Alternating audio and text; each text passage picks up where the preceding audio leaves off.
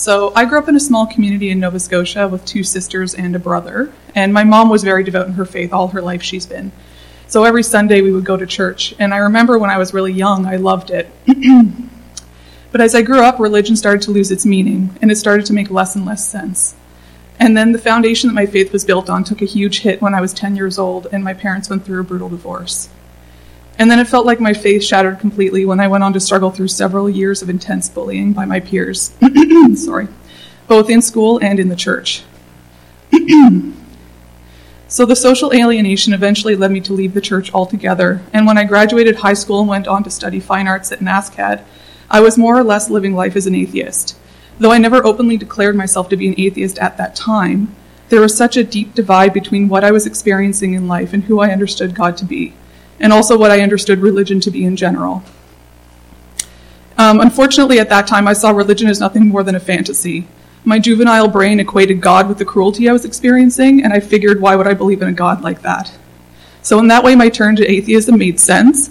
It's not because I ever truly believed that God didn't exist, it was because I was angry. So, I left my hometown and I went to NSCAD and then on to architecture school. And I was always a bit of a social outcast, so I inevitably gravitated towards investing all of my time and energy into my career, and it became the source of my identity and self worth for many years.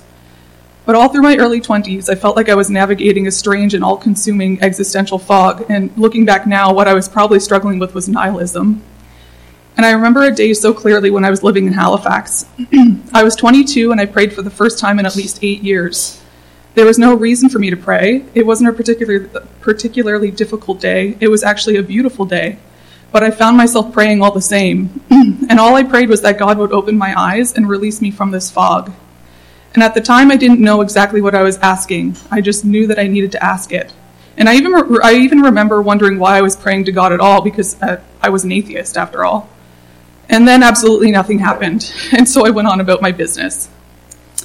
Over the years, I meandered in and out of various social circles. I moved around a lot for my job. I was listening to the new atheist trifecta that was Richard Dawkins, Christopher Hitchens, and Sam Harris. And that was okay, so long as I didn't dig too deep into the philosophies they were advocating. And it all sounded so rational, and that level of rationality had to be correct. But I was also surrounded by a lot of misery. I was surrounded by hardcore feminists who achieved everything a good feminist should achieve in order to be happy the salary, the independence, the career. They should be happy, but were still angry at the world. I was surrounded by a lot of nihilism, and I saw how it dictated the way people treated each other. I saw the damage of hookup culture and the limitations of the self help and self love culture. People were experiencing a deep sense of lon- loneliness at such a visceral level that I, as an observer, just couldn't make sense of it. So, five years ago, that existential fog broke, and when it happened, it was almost instantaneous. I was living in Yellowknife, working for a corporate architecture firm, and I had just returned from a work trip where I'd visited some of the most remote communities in the Northwest Territories, and Nunavut as well. And during that trip, I met locals, all Inuk, who were so interested to know who I was and where I was from and they were so gracious and shared some of the most heartbreaking stories. So I woke up one morning when I got back from that trip, and the thought came to me so clearly that I had seen the world for what it is it is beautiful and it is broken, and that it was time for me to come home. And within a week, I tendered my resignation at my job. At the time that I resigned, I had no idea where I was going to go and hadn't even begun the process of applying for a new job. And then an old friend from university mentioned a small architecture office here in Charlottetown who was that was looking for an intern architect. I had no reason to move to PEI. I have no family here. I don't have any social connections. But I went through the interview process anyways and I accepted the job offer. I gave all of my things to Goodwill, and within a month I left Yellowknife with my dog, my violin, two suitcases, and I moved to PEI. So I arrived in PEI four years ago, but I've basically been living the life of a social hermit, and I've been reading as much as I possibly can, and then for the first time in my life, I decided to read the Bible through cover to cover. And as I was reading, all of a sudden, Jesus was no longer the fantasy figure that I had understood him to be as a teenager. He was firmly grounded in reality. I started noticing patterns in the biblical narrative, and once I noticed them, I started seeing them everywhere around me, which, to discuss that, would be a much larger conversation. But I had the opportunity as well to reconnect with an estranged family member, and that process of forgiveness and reconciliation made it very clear to me that forgiveness is divine it is not a man made construct. And in that process of forgiveness, I truly discovered God's mercy. And thus, Jesus became my sincerest source of hope. I came to understand the, value, the true value of redemption and the significance of the death and resurrection. And to call Jesus my Lord and Savior was no longer a cliche statement, it was true in every sense. At the very least, without Jesus as my Lord and Savior, I wouldn't be able to successfully engage in that process of forgiveness and reconciliation. At least, I don't believe I would have. So, belief in and allegiance to Jesus became the most rational decision I could possibly make. So, finally, when Easter came around this year, I decided to look for an online church service, and I just happened to stumble onto the Cornerstone YouTube channel. And I started listening to the sermons and found myself thinking, huh, that this actually makes sense. And then there was a specific Sunday where the pastor at the Cornwall site said something along the lines of, faith cannot be lived in isolation. I can't remember I can't remember the exact wording, but it struck me and I realized he was right. So I decided the next week I would attend in person, but the Cornwall site was all booked up, so I ended up reserving a spot here in Stratford. And I remember that first day I showed up. I think I sat in my car for at least 15 minutes before coming in. It was the first time I stepped foot inside a church in over 10 years with the exception of visiting some incredible churches to admire the architecture. And I thank everyone here who has welcomed me with so much warmth, and for those I haven't met yet. So, when Pastor Gordon mentioned baptism in a sermon a few weeks ago, I decided that now is the time. So, I'm thankful to each and every person who has welcomed me and is here to witness my baptism. That is it. Thank you, Deborah.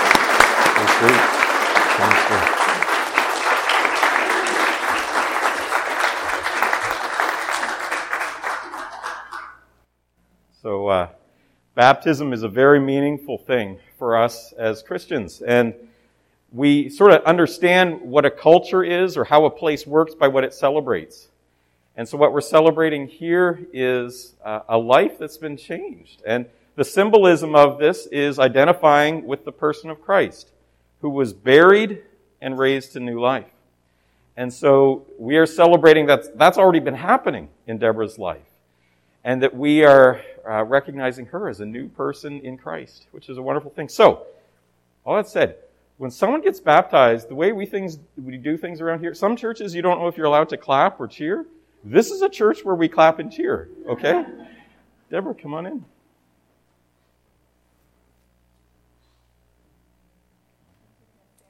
Yeah, it's come right down to the end. Woo!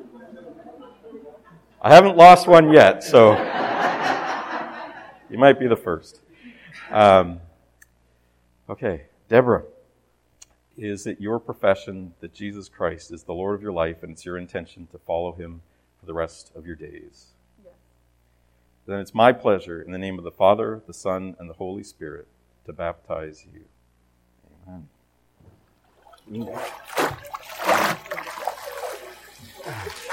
Woo!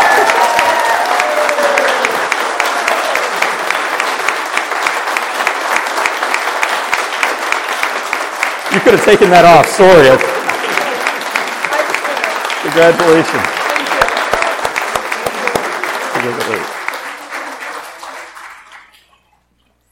Just watch your step. All right.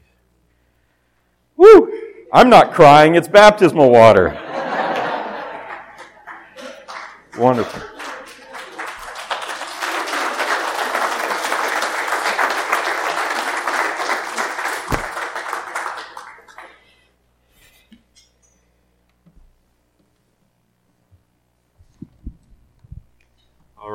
Invite you to stand as we sing just about the goodness of God. And all my life you have been faithful, this song says. And I hope that that's been your story as well. We've seen that in, uh, in Deborah's life, and now we celebrate it in ours.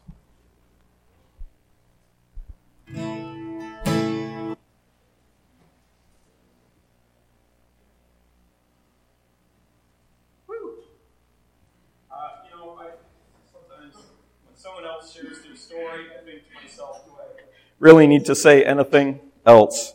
Uh, Deborah did such a wonderful job sharing her story and saying so many things. And, and quite unbeknownst to me until I read her testimony, how uh, relevant it would be even to some of the themes of the sermon today. Uh, but nevertheless, I'm still going to preach. So, uh, so we have been going through this series, uh, Kingdom and Culture. And we've been exploring um, the, how the way of the kingdom does not always align with the way of our culture. Uh, let's just show quickly the sort of Venn diagram. Sometimes these overlap and sometimes they don't. So the, the kingdom can be described as where God is present and life is lived God's way. And culture can be described simply as the way we do things around here. And sometimes the way we do things around here overlaps with God's ways, and sometimes it doesn't. And so we're exploring various themes that are common in our culture, conversations that are happening, and trying to understand if the way that the world lives, that which we live in, if that aligns with the way of God. And so today, um, we're going to talk about women and worth. Uh, the last message that I preached was on the sexual aspect of the human experience. And so this kind of flows out of that a little bit. Uh, but I want to highlight some of the conflicting messages that our culture shares around women and their value. Uh, I know there's many more. I tried to listen to some women to hear uh, kind of these messages. But listen to these, how they contrast. Have a fulfilling career. Raise a family. Often those are in conflict. Love your body the way it is. But also there's a strong message of look like a model. Be independent and confident. And don't intimidate men by being smarter than them, better than them, more capable than them. Women are just like, yeah, this is my life, and I don't want to laugh out loud because it'll intimidate the men. But this is, this is why women sometimes play dumb. Much more dumb than they really are. I, I didn't mean that to sound quite the way that did.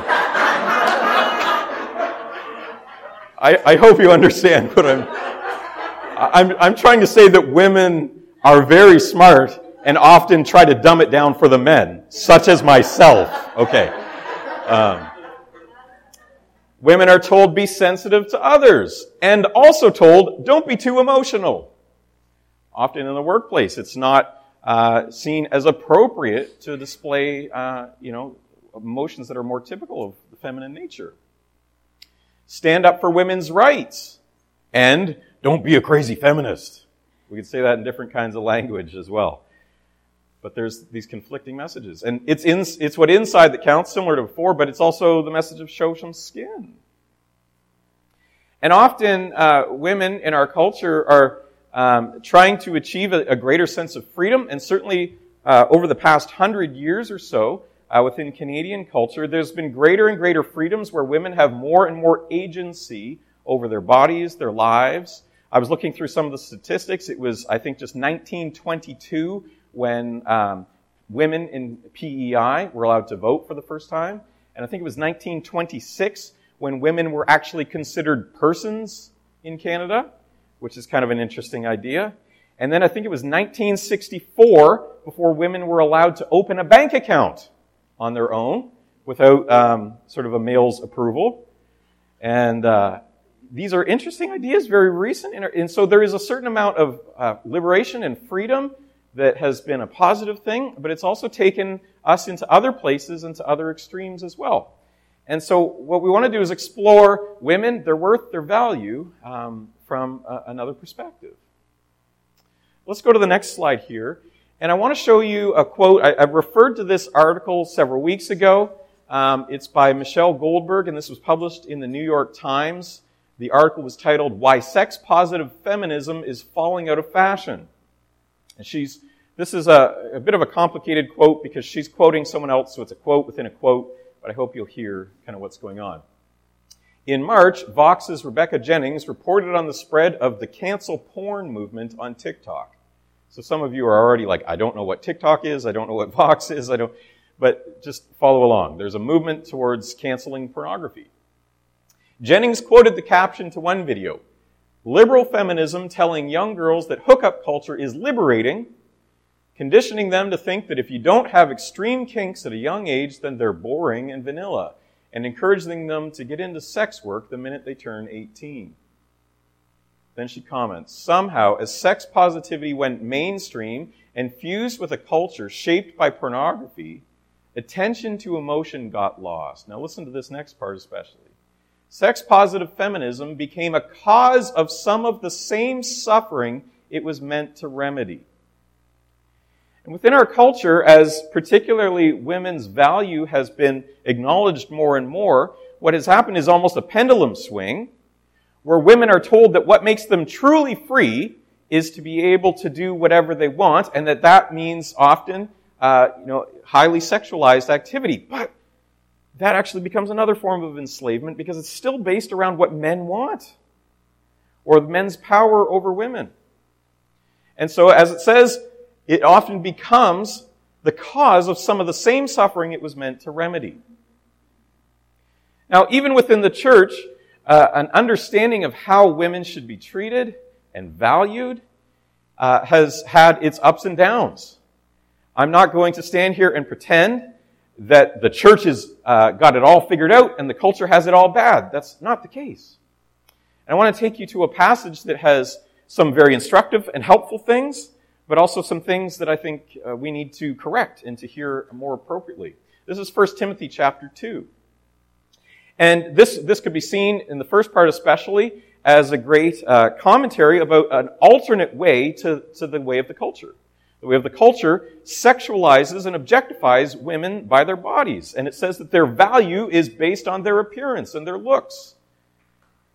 But here in 1 Timothy chapter 2, we read this I want women to be modest in their appearance. They should wear decent and appropriate clothing and not draw attention to themselves by the way they fix their hair or by wearing gold or pearls or expensive clothes. For women who claim to be devoted to God should make themselves attractive by the good things they do. Women should learn quietly and submissively. I do not let women teach men or have authority over them. Let them listen quietly. Now, the first aspect, let's talk about the modesty aspect for just a moment. And this passage has a lot that could be said about it. I'm going to do it very quickly, very briefly. We can have a longer conversation if you'd like.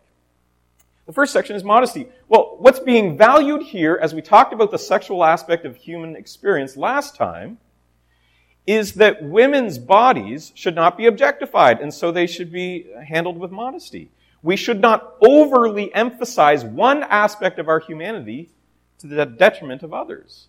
Honoring the image of God means that we don't put ourselves forward as just simply sexual beings, but that we are holistic humans.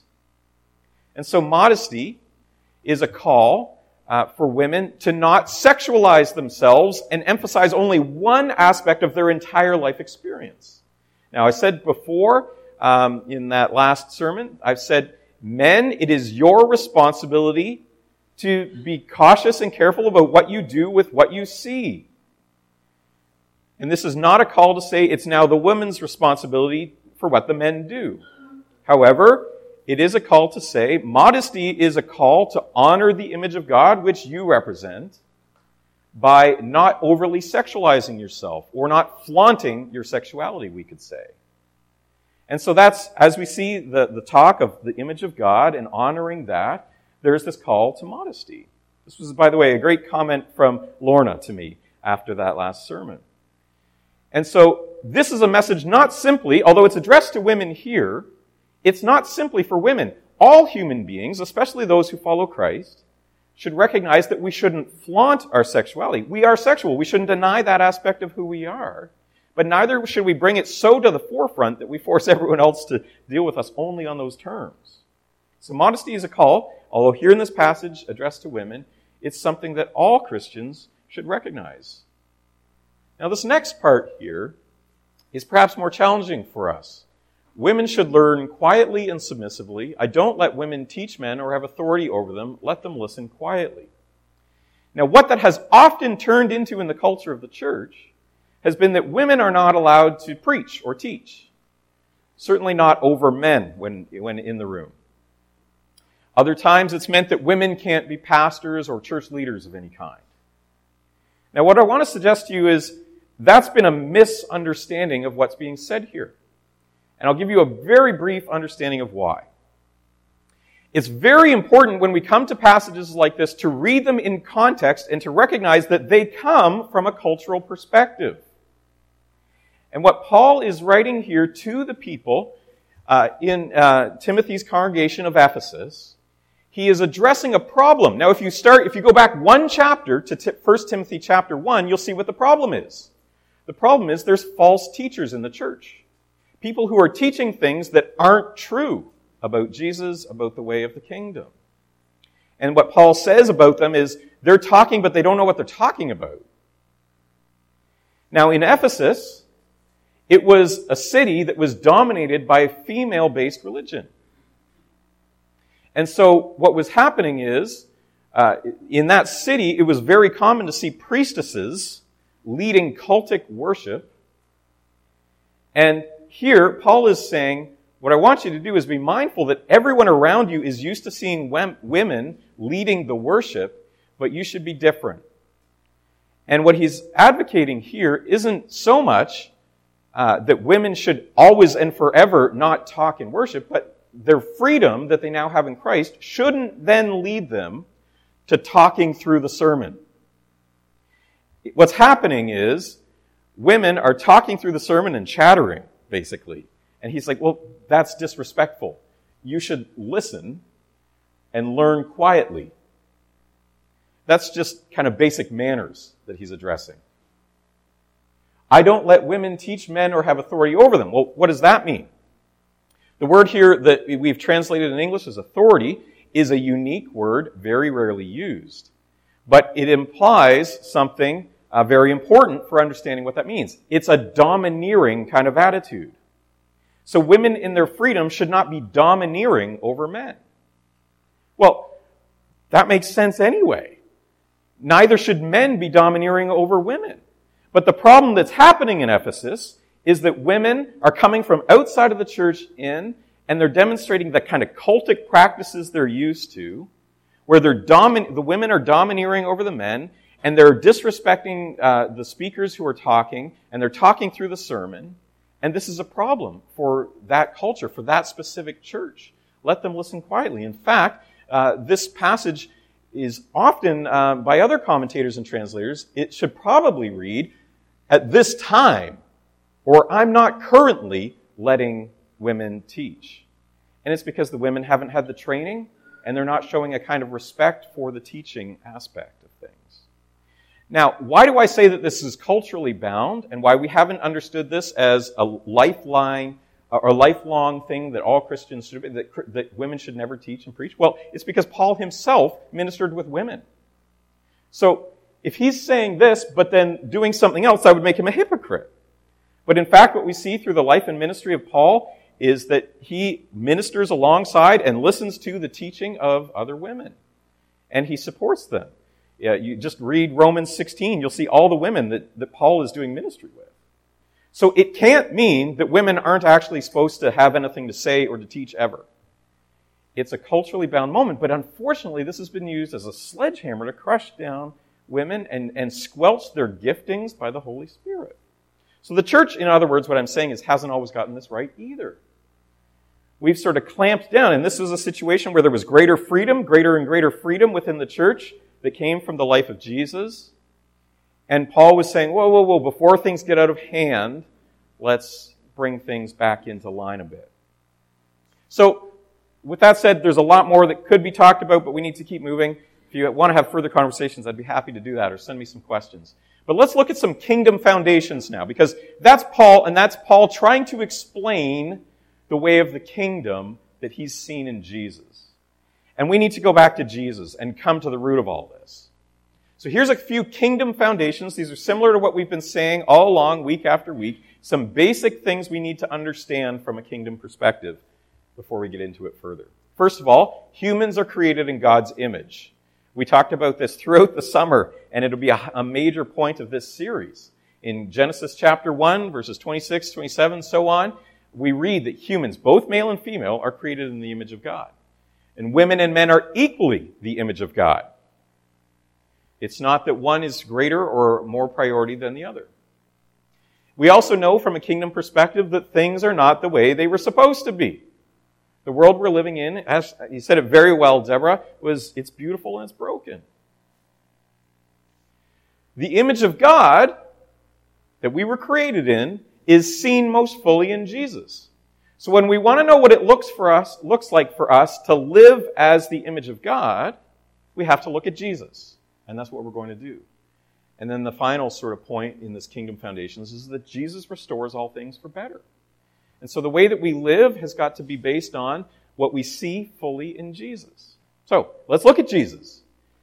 Let's look at the next slide here where we explore uh, Jesus and, and his relationship with women, how Jesus treated women.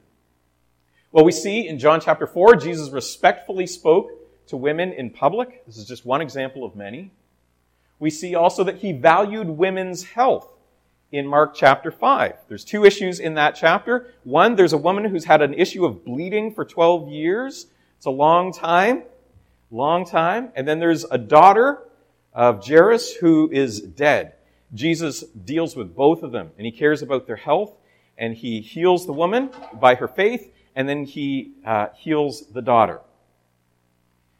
Jesus in John chapter 8 defends a woman against injustice. Here in this situation, there is a woman who is caught in the act of adultery and she's drugged naked before Jesus to humiliate her and they ask him what should be done with her. What's notably missing from the story is the dude. She was caught in the act of adultery, but there's only her, not the guy, too. So this is an act of injustice where she's being shamed. How ridiculous to bring someone out into public naked like that, simply to shame her. And what does Jesus do? He addresses that in a way that values her, gives her dignity, and addresses the issues at hand. Jesus also demonstrated friendship with women. We see this in John chapter 11. Mary and Martha and Lazarus, siblings. Uh, he was friends with all of them. There's other uh, ways that their story is told that's really special and meaningful. He, we also see that in Luke chapter 10 and Matthew chapter 12, Jesus welcomed women into discipleship. In Matthew 5, we see that he taught men to treat women with dignity. We also see in Luke 21 that he pointed to women as models of faith. So when Jesus was trying to explain what it means to be faithful to God and to live within the kingdom, he points to women. And in Luke chapter 8, we see very clearly that Jesus ministered with women, the key word being with. They came alongside of him, worked with him, and all throughout. Now, I don't know if, the, if you're quite aware of this, but this is incredibly unique. There's no other religious leader, no other religious teaching where this kind of treatment of women is fully displayed. There's never a single moment where Jesus gives women a hard time, disrespects them, or treats them in any way rudely in a domineering way. Now, you could say, well, maybe they just left out all the bad parts.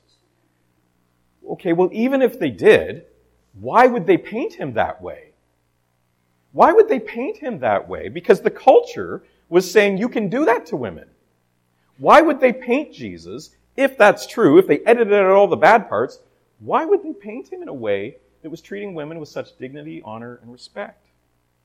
Now, I believe that what Jesus is doing here is he is treating women the way they were designed and created in Genesis chapter 1. We could read through the Old Testament and we can see all kinds of stories that from our cultural lens today might give us pause. However, if we were to read that carefully, we would also see how women are treated by standards of other cultures in that day with great dignity, honor, and respect and Jesus advances it back to way, the way it was intended to be in the first place. Now, that's a quick list, a quick summation of how Jesus treated women. But what we're seeing here is Jesus is treating them as people who have honor, dignity, and respect. He values them deeply. Let's go to the next slide here. Now we're going to begin to take a, a walk through the very beginnings of the church that Jesus establishes. We're going to begin to see how Jesus is creating his people to live in a new way. And after Jesus has been crucified and raised, he says to his disciples, I'm going to send to you the Holy Spirit. Stay in Jerusalem until I do. And in Acts chapter 2, on the day of Pentecost, an incredible thing happens where the Spirit comes upon the disciples and they begin communicating in all kinds of languages the good news about Jesus. And Peter steps up before the crowd of thousands that are gathered in the city. and he begins to quote the prophet Joel, prophet from the Old Testament. And this is what he quotes in Acts chapter 2, verses 17 and 18. In the last days, God says, I will pour out my spirit upon all people. Your sons and daughters will prophesy. Your young men will see visions. Your old men will dream dreams. In those days, I will pour out my spirit. He's going to say it again so we get the point. Even on my servants, men and women alike, and they will prophesy. The Spirit is given without reservation to both men and women. Both male and female are created in the image of God, and both male and female are designed to be powered by the Spirit of God. Without reservation, barrier, or qualification. And what Jesus is doing is sending His Spirit so that his people would be formed around that truth, a new reality about how they will relate to one another in community. The next slide here.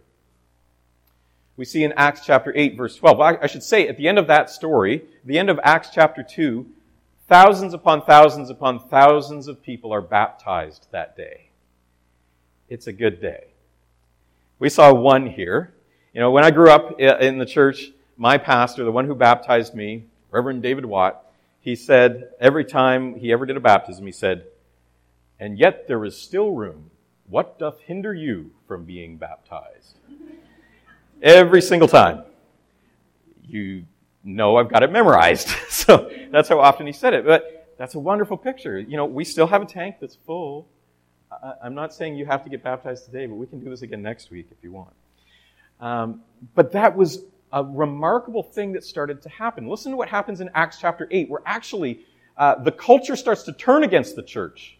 Because this is so revolutionary. All the things that they're teaching, the way that they're living in community is so revolutionary that it's a threat to the standard culture of the day. And in fact, Paul, who we read from earlier, his name was Saul at this point, and he was going around dragging women and men into jail, into prison to punish them, to stop the message going out. Why was he dragging women? Well, because the women were a significant part of this new uh, movement. And here in Acts chapter 8, verse 12, uh, we see people responding to Philip giving this message. Here's what it says. But now the people believed Philip's message of good news concerning the kingdom of God in the name of Jesus Christ. As a result, many men and women were baptized. Here's something that's really significant about that that you might not realize because we're used to seeing men and women mentioned together here. What was the sign and symbol of Israel that they were faithfully committed to God? Does anybody want to say it out loud? Does anybody know? Circumcision. Which of the two get to participate in the covenant promise symbol of God's people? Only the men. But now, in the community of Jesus, the kingdom of God, both men and women are allowed and invited to participate in the symbol of God's community, which is baptism. Now, no longer is this a male dominated religion. This is a religion, a practice of faith. It's a way of living that includes everyone fully. Women and men alike were being marked by the covenant symbol of faith. That's a beautiful thing that's happening in the way of Jesus, in his name. Let's keep going. Galatians 3 26 through 28 is now Paul. Remember, Paul had this massive conversion experience where he was punishing all these women and men, and he was dragging them into prison, even killing some of them. And he has this traumatic encounter with Jesus that changes his life. And he's writing to the people in Galatia, and he says this He's including the, the image of baptism and so much going on here. He says, For you are all children of God through faith in Christ Jesus. And all who have been united with Christ in baptism have put on Christ, like putting on new clothes. There is no longer Jew or Gentile, slave or free, male and female, for you are all one in Christ Jesus. This is very similar to a passage in Colossians 3 that I shared uh, a number of weeks ago. But I want to pay particular attention to this. We are baptized into the life of Christ in baptism, as we've just witnessed here today. But when it says here, there is no longer Jew or Gentile, slave or free, male or female, that's not to say that it's that it doesn't matter about being a male or a female anymore. What it means is that's not a barrier to participating in the life of God. You are no longer excluded from the life of God, the living God, the Creator. You're no longer excluded just because you're a Gentile. You're no longer excluded because you're a slave or you're poor. You're not excluded because you're a female. And the psalm that we had read earlier uh, by Lorna was Psalm 100, in which it invites all of the earth to come through the gates into worship. Now, what's unique about that, that you maybe didn't know, is the whole earth wasn't allowed into the temple area, wasn't allowed into the tabernacle. The only ones who were allowed through the gates were the people of God of Israel. But in Psalm 100, it's saying the worship of God, the relationship with God is meant to be experienced by everyone in the world. And Psalm 100 is looking forward, foreshadowing to the day when Jesus will make that possible. We can all enter into the gates. Now, I don't know about you. I'm not Jewish. And I'm welcomed into the life of the kingdom. I don't know about you. Are you Jewish? How many of you ever had Jewish ancestry? We are all probably invited into the life of Jesus in this unique and special way because he's done something new. We are not excluded from the life of God any longer. And so these words here are not saying it doesn't matter whether you're a male or female. It's saying it's no longer a barrier to you experiencing the fullness of the life of Jesus, to be fully like Christ, to be fully the image and reflection of God. What a beautiful thing. What good news that is for all of us, not just for women. What a wonderful thing it is for, for us to recognize we all have such incredible value and dignity as human beings. Yes, this is good news for women, but within the Christian teaching, the way of Jesus, the kingdom of God, women have incredible value and deep, deep worth. And I want to take you now to uh, sort of our final verses here. Let's go to the next slide. And this is Ephesians chapter 5. This is going to be stated in the context of a marriage. Okay?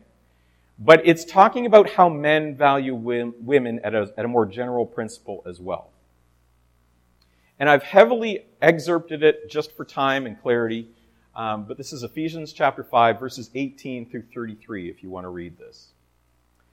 And it's framed within this context of the importance of the Holy Spirit to this new way of life. And it says, Be filled with the Holy Spirit. And further, submit to one another out of reverence for Christ. Now, you heard the word submission earlier. What I want to highlight for you is that this is being said of men towards women as well as women towards men. Both are intended to submit to each other. It's not just that men rule and girls drool. Well, that was the language on the schoolyard. Do you remember? It's not that men get to dominate. Domination is not a part of the life of God. But it's that we together, in mutuality, submit to one another out of reverence for Christ. And it says, for husbands, this means, now it's addressed women and what it means to be a wife, but for husbands, this means love your wives. What's unique about that is men didn't have to do that back then. You could be property. You could be owned. Men could do whatever they want with their wives. But here Paul is saying, no, no, no, no. The way of God, the life of the kingdom means that we love, and that relationship should be based on a valuing of each other. So for husbands, submitting to one another out of a reverence for Christ, being filled with the Holy Spirit means loving your wife. Just as Christ loved the church. He gave up his life for her. How valuable are women to men in the life of the kingdom? So valuable that we, like Christ, should be willing to lay down our lives to declare that they are valuable. Now, the same is true women to men, but I'm highlighting the area that's a problem. Men. We should value not simply our wives, but any woman as being such inherently dignified and honoring them as image bearers of God, that we would be willing to sacrifice and to serve and to honor in all of our ways. So read that again. For husbands, this means love your wives just as Christ loved the church. He gave up his life for her. In the same way, husbands ought to love their wives as they love their own bodies with equal value. So again, I say each man must love his wife as he loves himself, and the wife must respect her husband.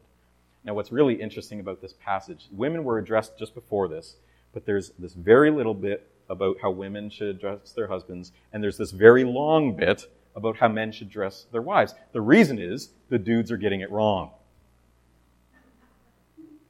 And they need a lot more explanation. He needs to say it again, as it says, so that they'll get the point. See, in the life of the kingdom of God, women have incredible value because they are the image of God and can be filled by the Spirit of God. Women equally have the opportunity to look like Jesus, his character, and to be engaged in his activity.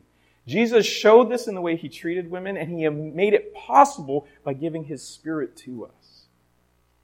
Within the church, we should be a place where women are honored and dignified, given respect. They have agency and value because Jesus was willing to die for women.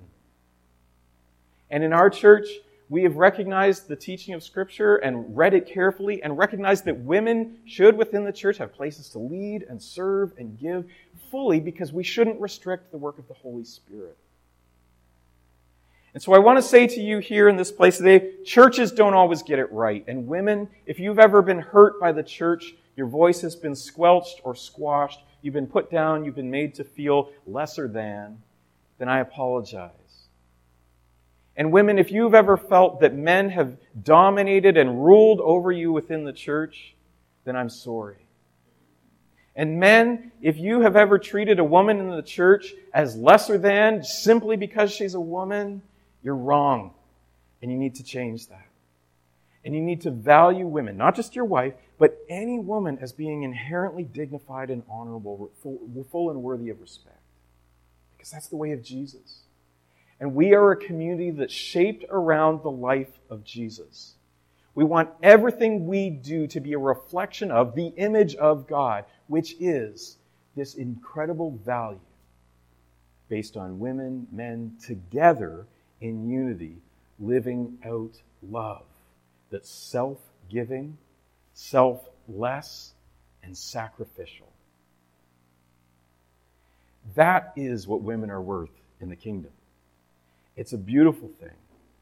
And I've had the blessing in my own life to be uh, raised by and encouraged by and supported by some incredible women in my family, in the church.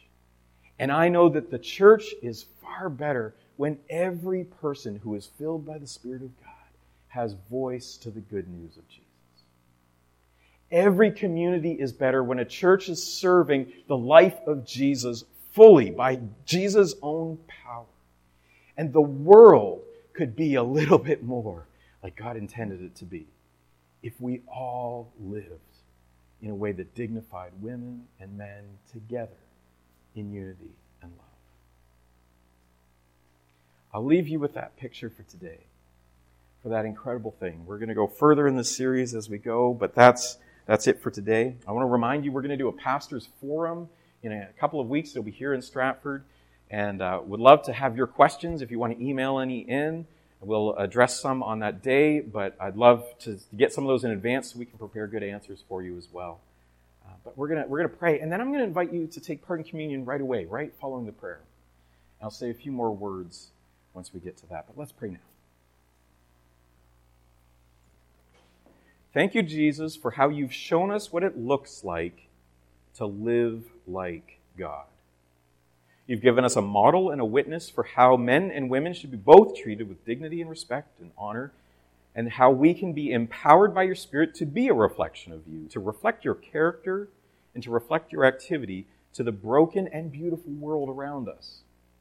And so, Jesus, we thank you that you make that possible, that you show us a new way, a better way, a way that doesn't end up causing more suffering that is just like we found in the first place a way that isn't simply a reaction against something, but a way that is deeply re- rooted in how you created the world to be in the first place. Life giving, flourishing for all human beings. And so, Jesus, teach us more and more how to do that with each other. Teach us more and more how to live a life of love and service and self giving. Teach us to be like you. The Christ that we've seen die for us, to value us by going to the cross in our place. We pray all this in the name of Jesus. Amen. So, under the silver bowl, you'll find some bread.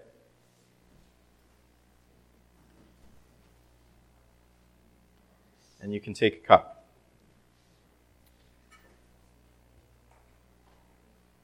If uh, you're sitting off on the side, there's tables over here. If you're over here, maybe uh, check around, see if there's any at the empty tables. There's also some more extra over here. We're kind of a few extra bodies in here today. We'll wait for people to find these.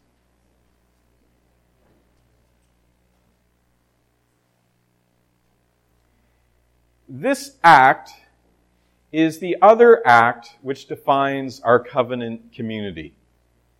Baptism is the way that we mark somebody entering into the life of the church, the way of God, the kingdom of God.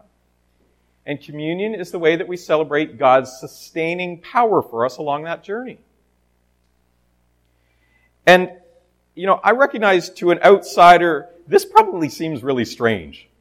Why did everyone get something about the size of a crouton and a very, very small drink?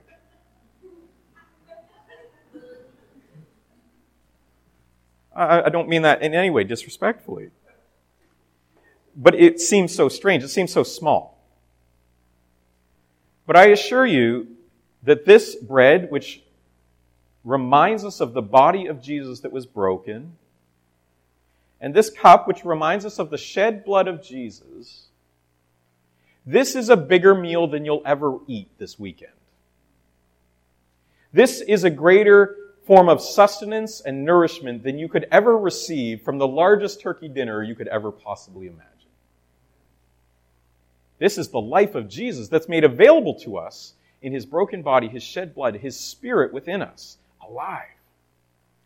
And so now, as we eat this bread and we drink this cup, reminding ourselves of our commitment to the very words which we heard here in the tank, that Jesus is Lord, we receive his, once again, we re- receive and remember his sustaining power throughout it all.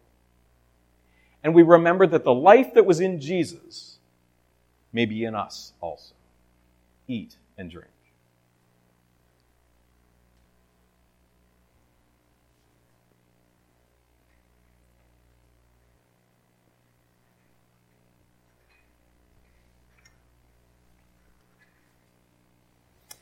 I'll invite the worship team to come. We'll close with a final song.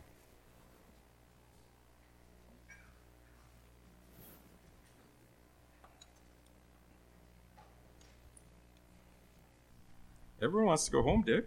I you guys. Uh, the Gordon talked about October of 2006 and started in the town hall, and I can see so many of you still here. But God is Mm. This time last year, I was in the middle of chemo, followed by radiation. Found out free. Yeah.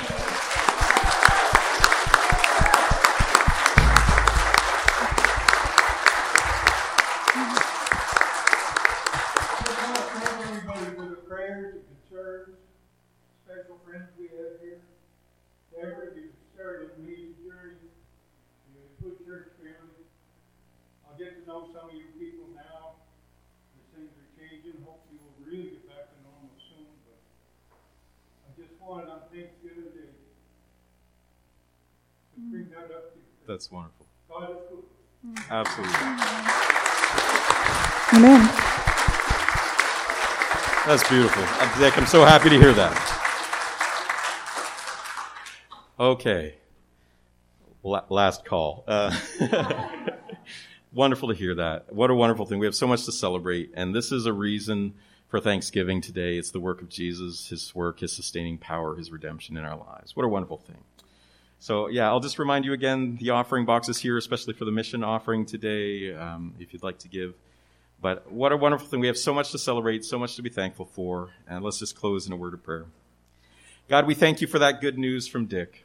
We thank you the, for the good news we've seen in the life of Deborah. We thank you for the good news that we've heard and seen in your scripture and your word today. We thank you for how we have seen the good news fully alive in Jesus, his death and his resurrection. Thank you for the hope that we have, the real hope that is ours because of Jesus. Thank you for the opportunity to live in a new way, a better way here and now even. And thank you that your love is present by your Spirit within us to know the love of the Father, to know the life of Jesus, and to know the fullness and power of the Spirit. We thank you as we celebrate today. We thank you.